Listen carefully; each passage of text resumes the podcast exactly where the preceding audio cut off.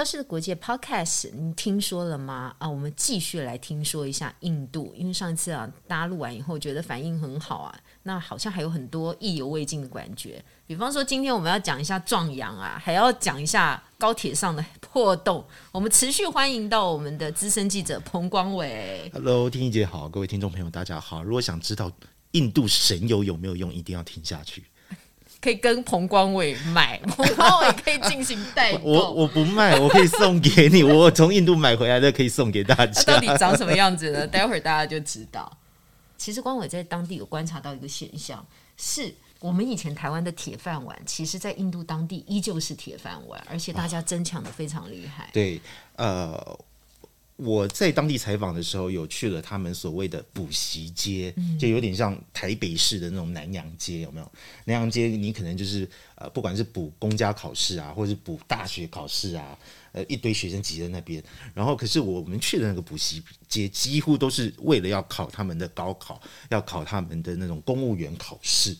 那公务员考试为什么？这么多人想要去挤呢，是因为他们的公务员待遇非常好。当然，保障是一个，你不怕没工作，只要你没有犯大错的话，那你到了一个阶级之后，而且他们薪水是六万卢比起跳，六万卢比大概就是现在台币大概两万二。OK OK，在两万二左右，在对，其实生活的。因为你知道，平均在当地的平均薪资大概只有一万。一万一千卢比左右，就是在台币来讲，大概四千四五千块，等于五倍的，对，五倍以上的收入。是的，对对对，嗯、所以这种这种这种工作，当然是你能拿到这种工作，是对你的接下来人生几乎是万无一失的，就有保障。而且你到了一个阶级之后，他会配房配车给你、哦、，Why not？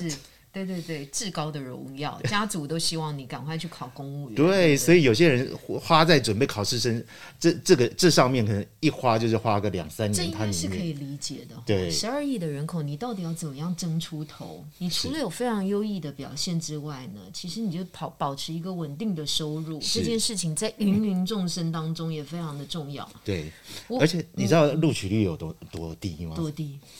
我我在问当地的一个考生，他说他要参加的其中一项考试，大概全国会有超过一百万人去考，一百万一百一十万左右，一百万人，那录取率台北市都人都去考了，至少 对。然后他从那一百多万人里面挑出九百个录取人。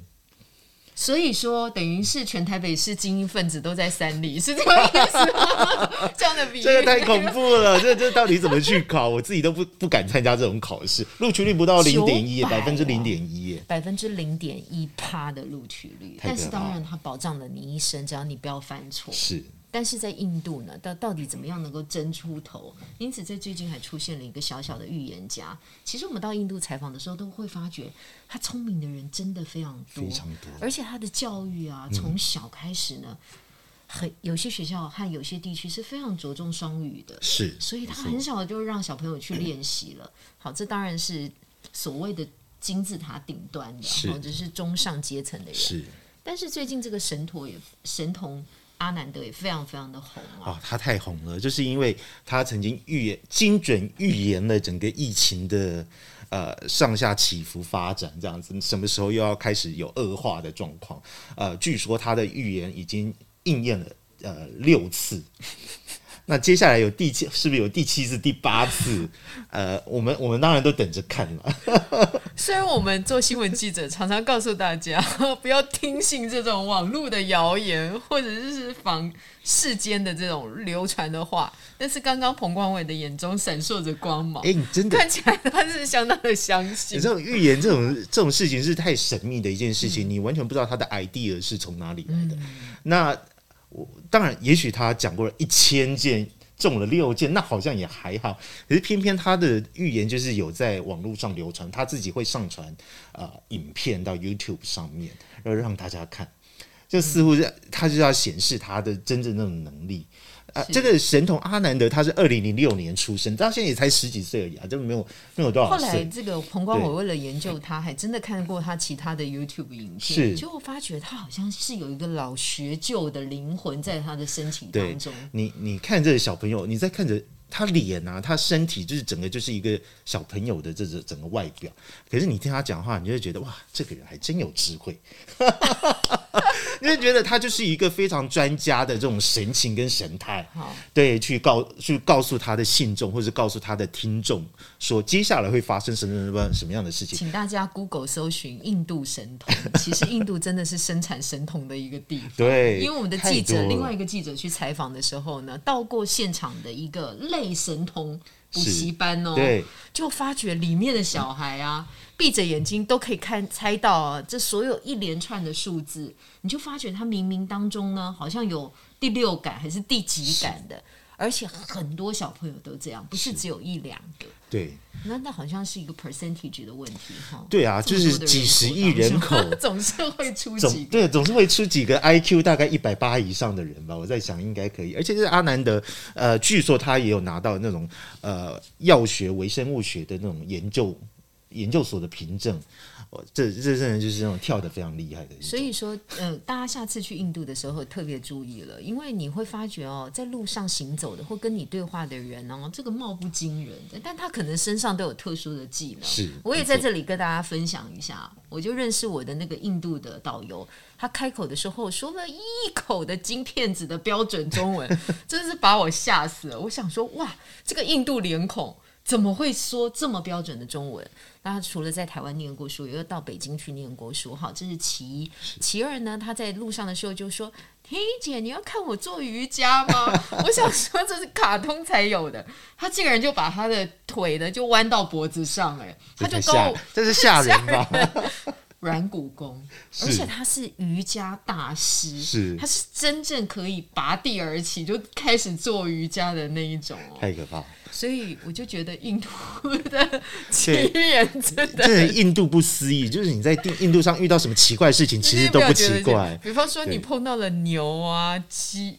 这个动物啊、牲畜啊，这都是太正常不过的事情，因为对他们来讲，牛就是神兽嘛。对，所以走在路上，牛是享有特殊路权。哎，真真的，我在路上有遇到牛，我就是就要绕过它走，真的，这是真的。对，它悠闲都不得了。不过说到。交通工具，我们就来跟大家聊一下，因为大家对印度的第一个想法就是看到电视画面当中那种攀在车顶啊，非常多，很恐怖的这种争先恐后啊，门都挤不上去的火车场景。但是你这次到印度有不一样的体验，是我们去特地特地去体验了一下他们所谓的高铁。对，那呃，讲到高铁，我们会想象它时速可能就是三百公里呀、啊，两百多公里啊，跟台湾高铁一样非常快速。那种这种台北高雄距离，就是在一个半到两个小时就可以。好，我们先澄清一下，印度有高铁，有有高铁，有高铁了。所以说，你如果看到火车的，那是火车跟高铁其实是并行的，是不太一样。对，但是当然高铁的票价贵一些，呃，贵一点。呃，在高铁，我我查了一下，就是它是从德里到瓦拉纳西，嗯，这个全长大概八百公里左右，那它票价以台币来算，大概是一千六百多块。哦，那也算是高级的了，对不对？对对。但是八百公里嘛，当然也长啦。对。但是火车票价呢？我查另外一边，就是从呃德里到加尔各答，就是两千公里，那它的票价大概就是两百五到三百新台币。所以距离三 倍，对不对？票价却票价却非常的低。但是你知道，其实高铁，呃，他们所谓的高铁那种速度是，呃，相对而来跟他们的火车原来的火车比较起来的那种所谓的那种高速感觉。可是我们实际去搭的时候，它平均时速大概也就是一百三十公里，可能跟台湾的自强号。一百三十公里叫高铁嘛？这个很多人就说了，我在那个高速公路上面随便一踩油门，那就一百三十公里了，对，对，可是你知道，这平均时速一百三十公里，可是它真可能不会真的全程都开到一百三十公里，嗯，因为有时候你知道，印度高铁是在平地上的，它没有像我们是高架整个架起来的，这整条路线都是给高铁走。有时候你在路上会遇到牛群，它它要停吗？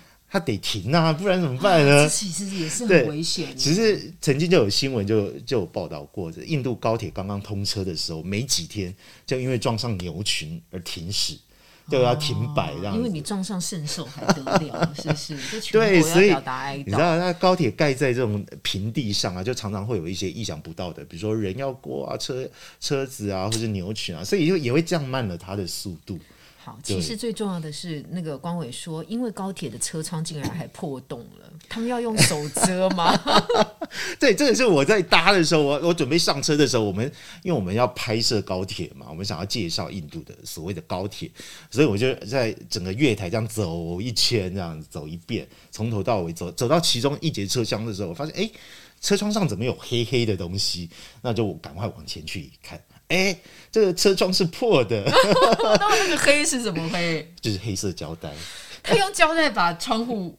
对，因为这样，他如果破那个洞，他可能开不快，所以要赶快把它补起来。可能是避免这种风风灌进去之类的，所以他可能就是用黑色的强力胶带什么的，就把把这个破破窗把它补起来了。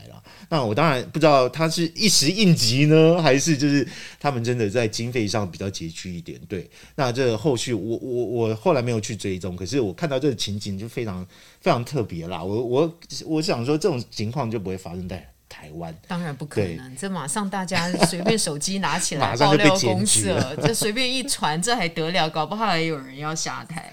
对，我觉得一个国家在慢慢起飞当中了，它的那个地又很大，人又很多，然后需要的基础建设真的也很多。对，因为太破落了。那我相信他们内部存在了很多贪腐的问题。嗯、其实我们采访的时候，大概都有多多少少都有知道。我觉得其实高铁它也象征了一种意义，就是说印度它只要告诉大家说，呃，虽然号称它是呃印度跟日本合作的这个高铁，但其实它很多部分是由它自己国内去去制造的部分。所以这也是它向其他国家显示说，哦，我我印度我是有能力来盖这种。你知道比较先进的交通技术或者其他的这种科技，我还是有办法的。对，不要把老是把我停留在非常落后的这种印象里面啊。我觉得这是一种呃展示自己国力的一种决心的方式之一了。我觉得去印度的时候，你还是要搭一下他们那个国内的旅游的运输工具。其实那是一个全新不同的体验，不管你要选择火车也好，高铁也好。那我也跟大家分享一下我搭乘他们国家的航空公司的状况。我那时候呢，大概是要搭红眼班机，因为不知道怎么怎么搞的定的，就是 要夜里两点上飞机，凌晨呢，清晨大概六点钟要抵达阿美亚美达巴德的机场。那我上飞机的时候呢，其实我是内心忐忑不安的，因为香草航空 号称是印度的第六大航空公司，但是其实是班机非常小，大概承载的人数不到一百人。好，我这样目击看一下，我很早就上飞机，大概嗯两个小时前嘛，我大概十二点多就要就准备要登机的时候呢，其实飞机上只有我一个人。哇，我想说他到底要把我载去哪里？约莫呢两点开始要飞嘛哈，一点半的时候呢，突然呢印度大叔都来了，是。所有都是男的，嗯，你知道那时候印度还有那种恐怖的性骚的或什么什么其他的事件，一个飞机里面在高空当三万英尺高空当中 这么多呢，都带着麻布袋的印度大叔呢，跟一个东方女性呢，这其实是一个很恐怖的体验呢。结果呢，我本来是夹杂在这些印度大众书当中坐着的。等到他一起飞的时候，几乎整个班机都满的，我就自动往前移三排。是，当我站起来的时候，我觉得全部的飞机是寂静无声的，他们都在看这个东方女性要移到哪里去。我就往前移动了三排，然后内心就不停的祈祷说，可不可以赶快到达目的地？很可怕。然后大概清晨六点到的时候呢，安全降落的时候呢，就从驾驶舱出现了一个女性，原来机长是女生，是，所以这对我来讲是一个完全很不一样的新的尝试。第一个，我当然坦然了，原来这个班机当中还有另外一个女生的存在，空服员呢？有没有空服员？没有空服员。对对对对，它就是一个红眼班机的小飞机。嗯、是。第二个就是那个机长。是。对，非常年轻的一个印度女性。哦，对。对，所以这个对我来讲是一个还蛮印象深刻的体验。对，其实我觉得印度人哦，他你说他对于呃种姓制度其实还是存在的，然后在性别上面其实有一些。很明显的优优劣势，女性可能还是处于弱势。可是，在这几年来，他们的女性的这个意识有开始抬头，逐渐抬头。像这次东京奥运羽球，哦，那个第三名，对，嗯，卡杜吗？还是对那一位选手？对他，他也是出来呼吁的说，女生，你就是要做自己，要把自己的声音让大家听得到。嗯，对，所以我觉得印度是真的有在改变，是对，但是有一个状况还是没有办法改变，就是你走进一些店里面的时候。他还是会给你卖壮阳药，赶快赶快！这个这个应该是对，我我相信很很多人可能想要去找印度神油，对对，是是真的有这个吗？这个是一个卡通吧？没有印度神油，他当然就是外界对他的一些不好意思，我那天还问管委说，不知道这到底要插在哪里？你你想用在哪里就插在哪里，你想哪里让它哪里变硬就要插到哪里，好的，谢谢。插在手上啊！其实印度神油，他对当地来讲，他们我我们跟他描述的时候，他就哦是 massage oil，或者是按摩油吗？他我们是比较讲，大家听到没有？massage oil，对 massage oil，对他们呃很多你去药房，因为是按摩油，所以你相对就可能比较好。买到，然后你可以再跟他详述一下，就是说你想要的特殊功能是什么，他就会拿出，就说，请问他光明、哦、光明正大的拿出来吗？哦，对，在药局可以，因为它就是 massage oil，它就是按摩油，这没有什么呃什么呃不不妥的地方，哦、地方对，嗯，但是 mas 如果你要男性专用，它有男性专用的 massage oil。你就可能要特别描述一下，你要用在哪里？对，你知道那个那个盒子上面呢、啊，它就会写 for man man，哦，M E N，就男人用的 massage oil，那你就知道这个就是。请问你回来用的效果怎么样？我是没有用的，我觉得 我的手还蛮硬的。从昨天逼问到现在，他都不肯跟我讲。对啊，我觉得我觉得我觉得我的身骨还蛮硬的，所以还不太需要。But anyway，对，所以。你你去买这些，除了欧有还有药吧？对，然后他们呢有其他地方，就比如说壮阳药，它就会藏在非常隐秘的地方。因为这个壮阳药，我们去买的时候，它其实没有任何标识，然后它拿出来就很像那个什么呃长命仙丹一样，就是一个透明的罐子里面放了三颗金球。对，你知道，你去看那种中国的那种那种那种武侠小说，对不对？九什么杨续命丹什么之类的，没错，就是或是那种济公那种腋下搓一搓搓出来就那种那三颗丸子这样子，而且外面裹一层金粉，对，他就拿出来让你，这个就是内服的，嗯，不是外擦的，对，你要内服外擦这样子。所以，可是这个金丹，我们你知道我们是在哪里买到的吗？就是我，我告诉我们的翻译跟司机说我，我我我想买这个东西，他就带我到他认识的一间专门卖给观光客茶叶的一间小店，然后呢，我们一进去哦。就是架上都是茶叶，当地的印度茶叶很有名。那我是一说我要买这个东西的时候，他就非常神秘的从抽屉里打开来，然后抽出一罐给我。他心里想碰到识货的人，终于有人要来寻觅。哎、欸，真的，这是那你一般观光客进去，你问他，他一定说没有的，他必须要有认识的人带去。他才可以拿效果到底怎么样嘛？啊，节目的最后赶快跟大家，这个我真的没有，我真的还不太需要用到。可是要看要知道结果的，赶快留言留言。哎哎、欸，我、欸、好好有有想，我应该说想知道 massage oil 有效用的人来赶快留言。结果捧过外面尾巴，这些我还有，我还有，还有，真的有一首，对啊、呃，非常特殊的印度奇遇。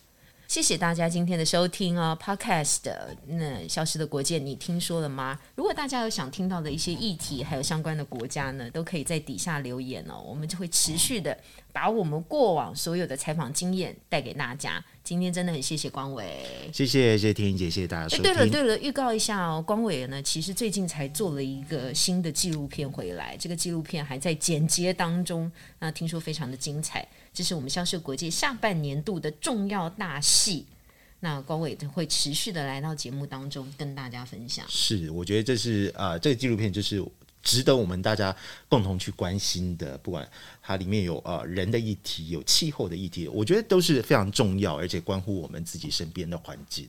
二零三零沉默倒数，敬请大家拭目以待。